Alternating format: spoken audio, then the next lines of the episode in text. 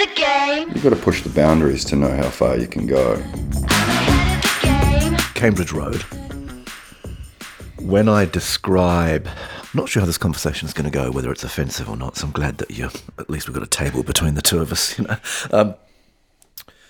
When I describe your wines to people, I tell them to expect change, difference, and in fact when I say to people, if you're going with Cambridge Road, right, expect something other than what you've had previously, even if it's got the same label on, the same name. Am I being rude? Are you being rude? Not at all. Not at all. I can appreciate your thoughts around that matter. For me, I think we are seeking more thematic consistency in the work.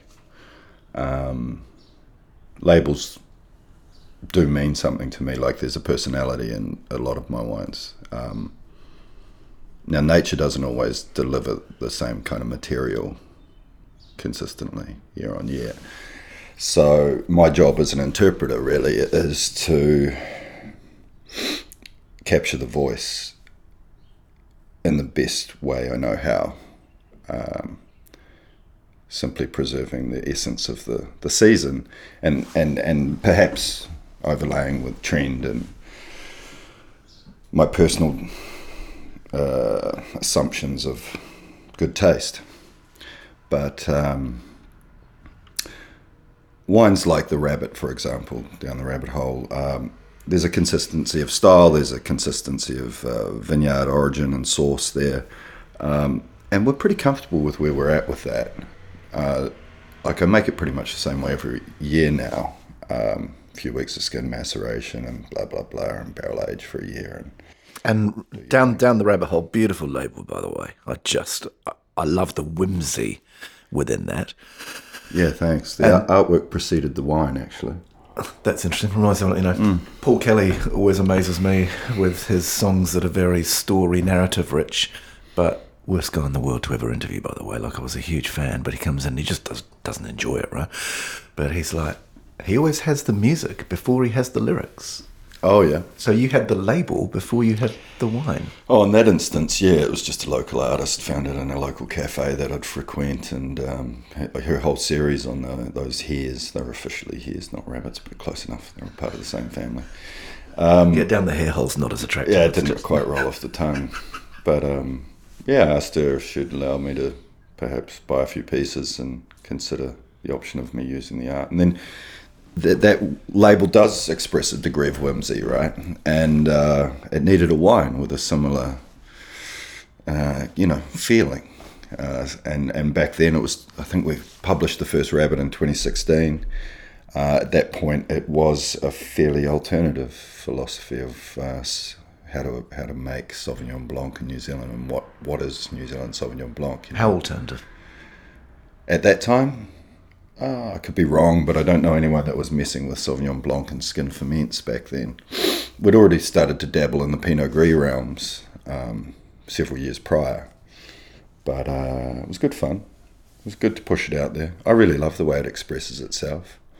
And today we find it's sort of stylistically cued in sort of the wines of Slovenia on the border with Friuli there. Several of the producers there. I mean, that's sort of where we model ourselves on in terms of like the tradition of that method. And I think it's a method that delivers refreshment and the right kind of vibe that I'm into. Yeah.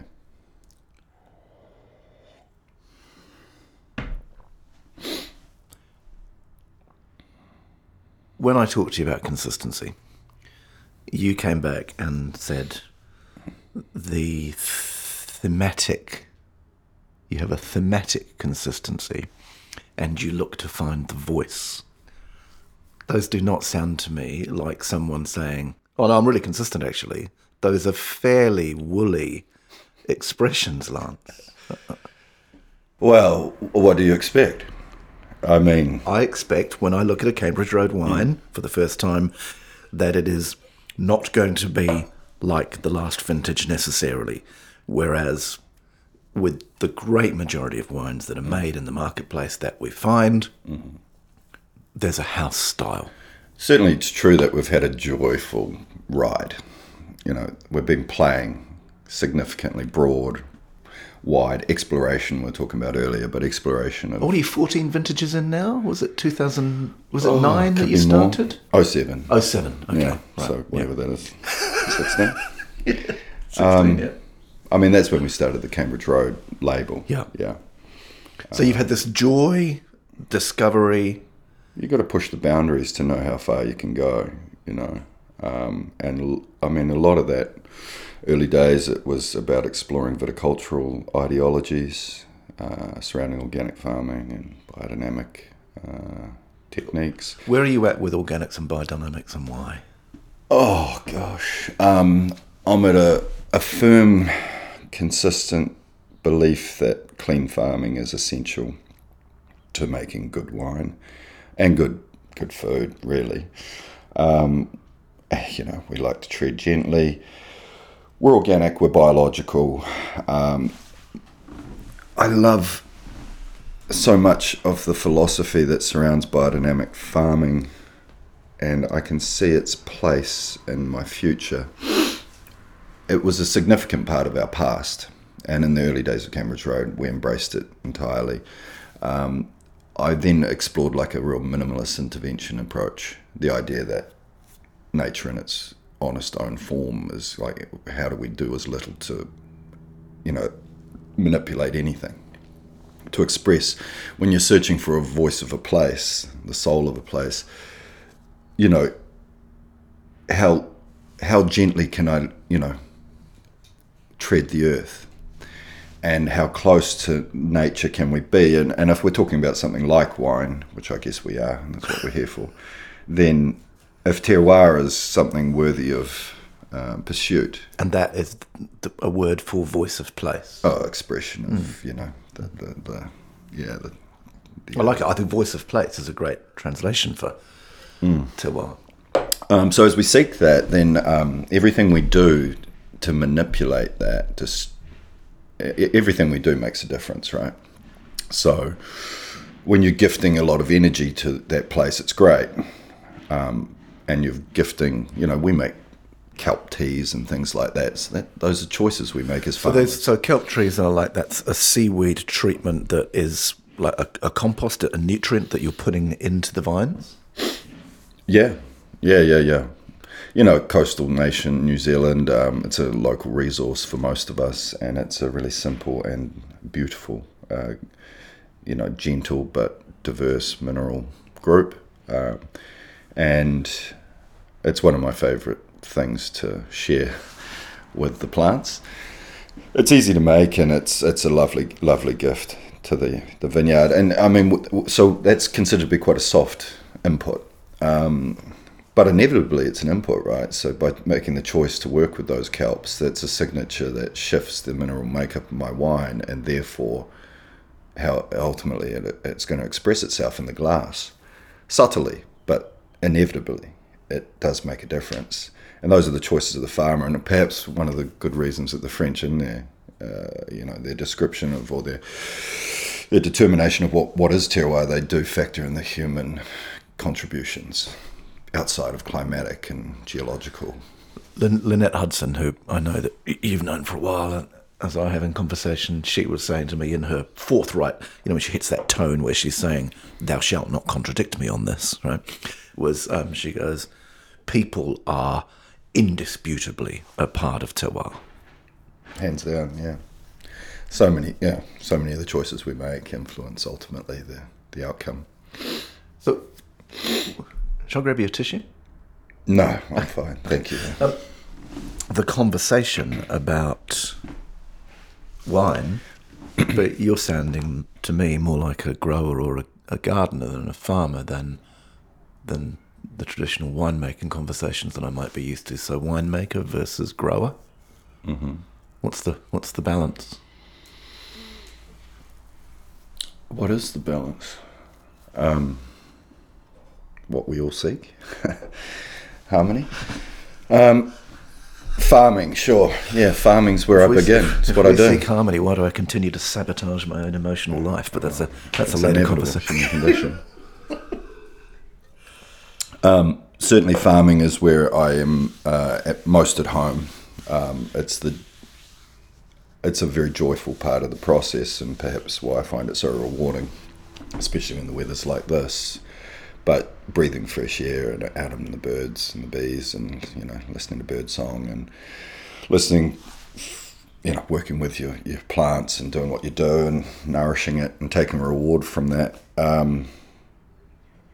I think we touched on this a few days ago, but so much of the work of what goes into a glass of wine is the toil of the landscape and working in amongst the vines, 9 months sort of work from pruning through to harvest, to bring that new crop to, that fruit to gestation and to the point of harvest where we can then choose the right path to put it, ultimately preserve it into a bottle. Farming is key. I like it. It's fundamental. And it sounds then 9 months out of 12, that sounds like 3/4 mm-hmm. of your time and your energy when you talked about putting energy in. Yeah, I think so. Once you get it to that point of harvest, there's certainly some guidance along the path of... I was surprised that you came... I find your winemaking exciting. I find it quite often confronting. Mm-hmm. Like you have consistently put wines into the bottle and, my daughter, who, as you know, is a big fan of what you do, would consistently put these wines in front of me. I'm like, what the hell's going on here? You at Cambridge Road are, I think your description was, surrounded by heritage-rich vineyards. You're over the fence from Atarangi, who are world-renowned for New Zealand mm-hmm. context. And why don't you just make Pinot like everyone else does? I tried and nearly went broke. I do like Pinot. It's what I moved to town for, And the early work I was almost entirely wrapped around Pinot. But now you seem to... You seem to have fallen in love with Syrah, and there were some terrific Syrah that came out of Martinborough, but that's quite a long time ago now that they were common, right? So is it fair to say Syrah caught your eye or your attention? Yeah, I mean, the truth of the story is, so the vineyard that we ultimately chose to be the footprint for where we would kick off what was my passion project. Had Cambridge Road being the passion project. Yeah. Okay. Yeah, the place found me, I found the place, whatever. But which is the name that you chose and you invented because it speaks to this place. It was quite a traditional choice, right? To go, here I am, you can find me, Cambridge Road, Martinborough. All right, there, that's where... there was a lot of contemplation what you're going to call this thing, and for lack of, creativity, we ended up with something that is very straight-laced, doesn't perhaps speak clearly of some of the experimental nature of our work. However, it will always speak of the place we're from. And that was, I guess, the consistent ideology. It'll exist well beyond my time here. Perhaps not the brand, but the place will always be the place. And I think it's a decent place, based on those... the history. So there is thematic consistency that you're talking about. What Lance particularly makes vintage to vintage might change, but this is in and of this place, and this speaks to 2022 or 2016 or 2009. I think we're getting better and better at expressing that. How? Relationships with the vineyards. And the people who perhaps own them. You can't have consistency until you have a consistent supply of the right kind of fruit that you ultimately understand how you want, how you can best share it with people. And so as we farm more land ourselves and have the pleasure of working with it year after year after year, then we can breed consistency into the work as we understand the sites and how best to interpret them, etc., etc. Because your winemaking, you've talked about pushing boundaries, and you say to me, you have to put, well, no, because most people don't. You do, right? There's, seems to me there's not a boundary that you can't feel a huge compulsion to put your shoulder up against and press to see just how rigid that boundary is. So I was surprised that because your winemaking to me is exciting, challenging, and I like that about it, right? But you came from growing, and it was the love of your fruit and deciding, you know what, I don't want to hand this over to anyone else right now. I've spent 9 months on this. Sure, that was what sort of was the catalyst for commissioning our own winery, taking the reins entirely. Plunging yourself into debt, creating huge psychological, emotional burdens. It was always part of the plan. It's just it ended up happening a little earlier, so we built our own shed to ferment in, and just in time for the 2010 harvest. And that's where we took the reins in its entirety. Back then it was all red work, a little bit of rosé, a little bit of that. Back then we called the rosé the Papillon. Oh, the early work was Arahanui, of course. And, you know, those were the early days. We have pushed boundaries, of course, like to test the, you know, but I hope with the idea that we're seeking a noble outcome, that we're seeking purity, you know, voice of the land, expression of place, whatever you want to call it. Those are the motivations that drive it. Perhaps that, and of course doing things that haven't been done, and that you find the rewards of intellectual pursuit challenging, a testing theorem, unpublished sort of thesis. So you talk about softening agricultural practice. You've also, you said, you talk about the intuition of the agriculture of the wine. So to me, I'm wondering, is your work in the vineyard and growing, is that it's 75% of your time you're out there physically, which has been a thing that's brought you joy, right? Of that being outside, working in that, not being in insurance. 2:00 in the morning, you're driving a tractor, spraying because it's, you know, calm still. Yeah. And clocking through the night. So there's moments, but you have to find some pleasure in that. It's the graft we chose in a way, and it is hard graft for sure. But you know, I'm content with that. The pleasure that you found within it is, look at this fruit that I now hand over to a winemaking process. So the intuitive energy and that work around that are being constantly in. Milan Bracovic said to me once when we were walking through his vineyards, and he said, it's about balance. And well, what do you mean? He goes, well, look, I walk through and I can see if this vine is in balance or not. And he points and goes, you see? And I'm like, well, no, of course I don't see. I don't have a clue, right? But so to me, there's that intuition in that. It's a lovely thought. Hey, then when you're going into winemaking, then if you're talking about testing theorems and stratagems, then that's you bringing the brain and that more academic process and going, right, what am I up to here? With viticulture, you're following the intuition, and then when you get into the winemaking... Oh, no, it's also intuition. It's instinctual, I think. But I mean, sure, we're engaging what knowledge we have to make the choices we do, the best way we know how. And as much as so much of my work has pushed boundaries, et cetera, that you're talking about, I like to think we're actually there's a refinement that is, you know, things happen in cycles in terms of the evolution of thinking, and so while testing ideas is important to growing your body of knowledge, once you've acquired that knowledge, now how do we best apply it to consistently deliver the kind of wines that I think will bring the greatest amount of joy to people? And I think that's the phase we're now stepping well into as we move well into our second decade of this work.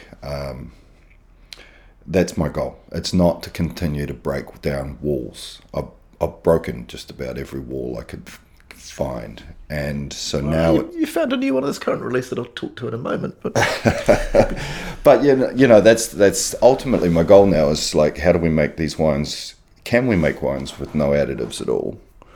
Preservative free, etc. That taste feel delicious and age worthy, and you know, bring good the art of good taste to the world. Feedback is communication, and it's good, right? Like this email that came in. You have an eccentric way of talking and hosting. You are eccentric. Well, I like eccentrics. Chasing Harvest Wines. Eccentric. Mike and Jennifer Cush travelled the world, making all the wine they could, chasing harvest, settling finally in Alexandra, Central Otago, making, naturally, a Pinot, the current 2019 Lithesome Classical. They're Riesling. 52 cases have been made. That's it. Get some. Just get some. So feedback, matching me with Chasing Harvest Wines, all good. ChasingHarvest.com. What I've just learned in listening to you is that your approach and that willingness to be intuitive and to follow and find place and voice and season gives me an excitement, because it's not going to be another Vintage of Oyster Bay, to quote an example in a conversation with a mate recently, right? Mm-hmm. So thank you for that. I hadn't realised, and that amends my description of Cambridge Road now, right? Well, I'm glad you have positive memories of such things, and that we've challenged you along the way. Yeah, it's nothing's ever gone like the Papillon story. It's been a while since we've made one. I think it extinguished about the time I threw away the filter. And we decided that even our rosé, which was the last wine that we still filtered, would go unfiltered. And at that point, I felt like the Pretty Little Papillon series had come of age. It had served its moment in the spotlight. That said, we're talking about refinement. I haven't forgotten about the Papillon work. And I think earlier in this conversation, I talked about a little bit of a light bulb moment. Recently, when enjoying my wine at a little eatery in Wellington, and it struck me that I should make a field blend from this vineyard that I've, closely attached to, the Cirrus vineyard, that is the source and home of the Cloud Walker series, and a bunch of other wines find their roots there as well.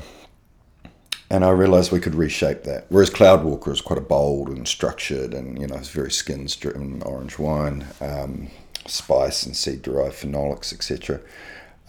There's a place for something that's more crystalline, and it expresses the sort of mineral energy there, using the same varieties, Riesling, Pinot Gris and Pinot Noir, that are planted on site. But I'm sort of picturing something that's quite energetic, vibrant and fresh, and that's the new thing I'm excited about this year, which is still a work in progress. But it could be a Papillon. It could find its way into a Riesling shaped bottle, but it might not. We'll see what comes. I don't know what's going to come. But you see, you don't get to say that choosing the name of Cambridge Road was a lack of creativity. You are not short on creativity. But creativity without decisiveness is just procrastination, and you get lost. Because mm-hmm. I hope it's coming across in your voice, because the smile on your face with that as you're wandering off on this thought of what Papillon could be should it come back. Right? Yeah, I don't know if it'll come back. You reduced all of the interventions you could and throwing away the filter. Do you get... Was there anxiety around that? Because that's throwing away a control. Oh, well, no, nothing's ever off the table. I make a lot of wines without sulfites, but sulfites, I got no qualms with sulfites. I got no battle with them, really. And some of my wines use sulfites. This year, particularly, we drew on some, and sites that historically we wouldn't, and fruit that we historically wouldn't. But can you explain to me the role of sulfites in that decision-making process? Oh, so it's rational winemaking, right? It's not ridiculous winemaking. If you grow the fruit well and the produce is perfect, then there's less reason to need to intervene. But if the fruit is humbled through, issues, disease pressure, or exactly, in a year like this last one, splitting, which then can bring in bacteria around vinegar bacteria, etc.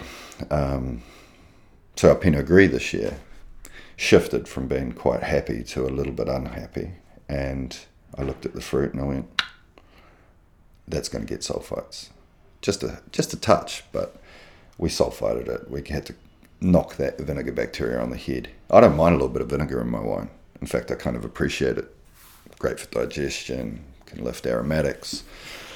And stylistically, it's certainly something interesting that you see in the natural realms. And not only natural, but you've got to make rational choices. And when I said I threw away the filter, I threw away the filter. And that was when I was in my, probably the early days of kind of really embracing the sort of the textural sort of raw pathway that we've been dancing down.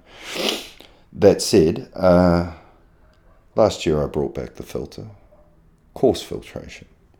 So the main reason I don't like filtering is that I want to leave lactobacillus in solution. I want to leave living cell structure.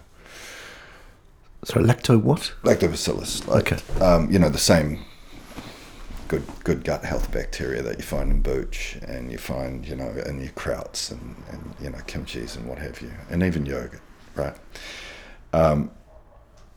It dawned on me some years ago that wine will grow that in solution naturally, given a chance, as part of the bacteriological sort of microflora of nature.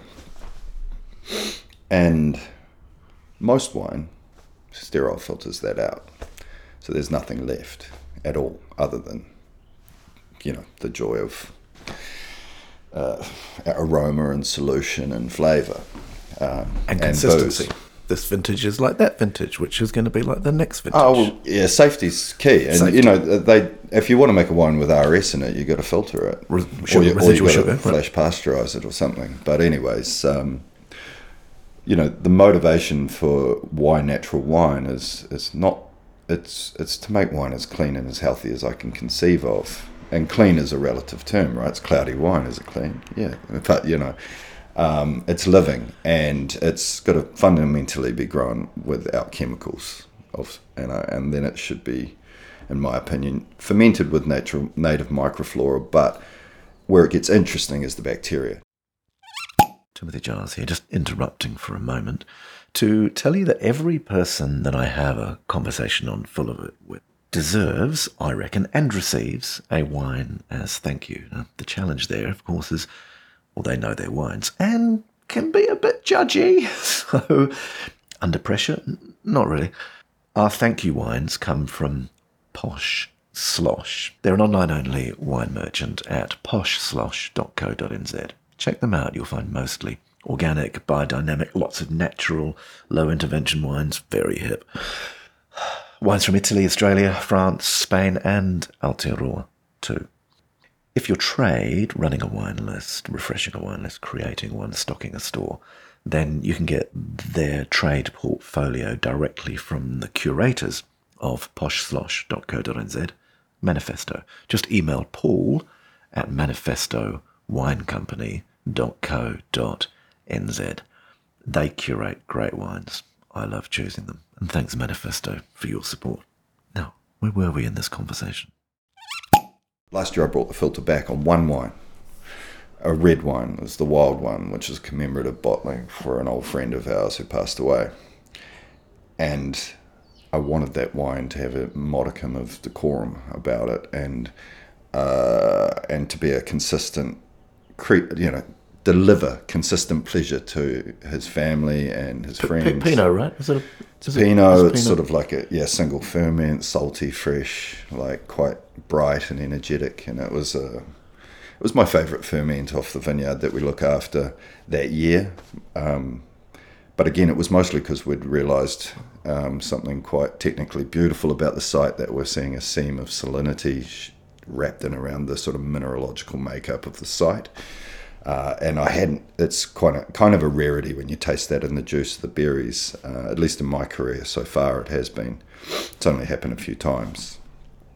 So that was exciting. I brought back a filter. It's partial coarse filtration with the idea to just brighten the wine slightly, to take out some of the heavier particulates. And it's not necessary, but it was something that I did for that wine because I felt I should. I wanted his wife to really enjoy that bottle of wine, and I felt like she might do that more if it wasn't too cloudy. It was cloudy predominantly because I'd aged in stainless steel. That's kind of an interesting little observation along the way. The same wine put into barrels would fall brighter than wine put into a stainless tank. So when you're talking of brightness, that's a vividity of colour and a lack of particulates. Just like natural flocculation. At least in this experience it did. And that was probably the reason. I'd kept it in stainless because I wanted to keep the lens focused down on that mineral, that acid, that freshness. And so, my winery is quite a living winery, So all that wild biology that we're talking about. All sorts of yeast going on in there. And yeast and bacteria and doing what they do. And if I threw that wine into barrels, I would have layered it with multiple influences. That perhaps the idea of purity was key for me on that one, and stainless was a part of that storytelling. It's not an essential part, just it was the choices we made in that particular year to achieve the goals we were trying to achieve. It interests me, Lance, that I would say that your minds have quite a clear touch of your hand in them, and not so much in what you do as so often things that you choose not to do, and those when peers might be really drawn into go, if I just do this, I'm gonna be a little bit safer and get some control, and you not doing that leads, I think, often to wines that speak of you and of place and Cambridge Road. Sounds like you actually took ego out of the picture to make Wild One, because it sounds like it's a gift that isn't necessarily where you would have gone were it not that you were making it in tribute for this man and for his family. Certainly, I have strived to take ego out of the work as much as possible throughout the years, and it's a challenge to really step back. But that pursuit of, I'd say treading softly thing, I guess, for me, showing respect where respect's due, but pulling away from, shape and influence, like throwing your hands in the air and letting it run, and not intervening.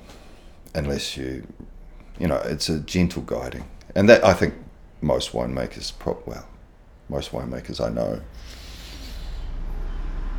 follow a similar path. Most winemakers that you listen to and respect, I think, perhaps. Yeah, perhaps, but within the realms of their framework of operation, a lot of people have to work under certain rule books and textures, etc. I'm lucky enough to have quite creative freedom, artistic control when it comes to such things, and bold enough to have pursued a market that hopefully resonates with that kind of work, so it is economically feasible, which is always a dance, whether we do or we don't, we run the fine line in terms of feasibility, but it's the kind of work I want to do. It's what keeps me interested in the game. I don't think it's luck. I think it's that you've paid prices for it, right? Sure. You know, emotionally, financially, and well into your second decade. Now it's like, okay, you. There's a consistency, a viability. I don't think it was luck. I think it was really hard work. Well, there's plenty of mahi involved, no doubt, and persistence. You know, get back on the pony, keep going, keep flogging it. It's been a body of work, no doubt, and one that I would only continue the path on for the love of the game. I would have left this game a long time ago if I wasn't so deeply enamoured with it. It feels like the right path for me. It has done for these last, going on 3 decades now. Last thing for me, when you talked about choosing to and working to take ego out, I'm wondering if that helps, because it sounds to me like there's a purpose that you are in service of beyond just going, my wine, get how smart I am. You're in service of bringing something else out. You talked about the voice of the place, the voice of that fruit, the thematic consistency of these vineyards that you're engaged in, and this place and this address. Sure. The it was, that word ego first came up. I was in Barcelona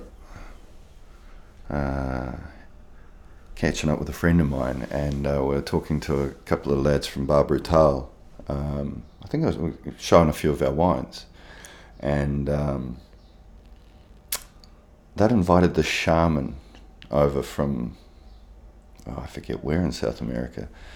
Shamanistic sort of rituals.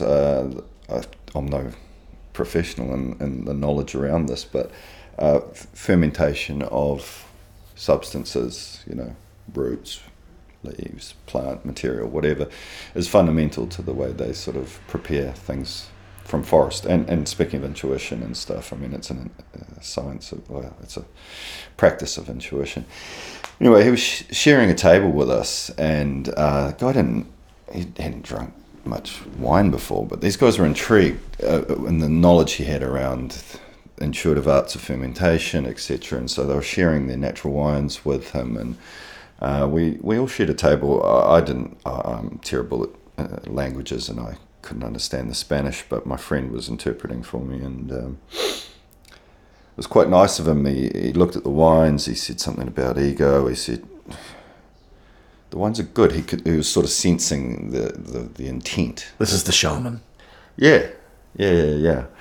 Across the table, he ended up sort of like, I don't know, talking about a bunch of stuff, did a bit of a reading on me, like, you know, I don't know, mentioned something about me being a bear of a man, suggested I should, the work was good, but you should make sure you keep that ego out, you know, and that was fundamental.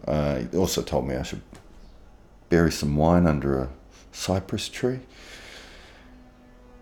And apparently he didn't know what a cypress tree was. They don't have them where he was from. I don't know if that's true, but it turns out at the southern fringe of Cambridge Road, there is a shelterbelt.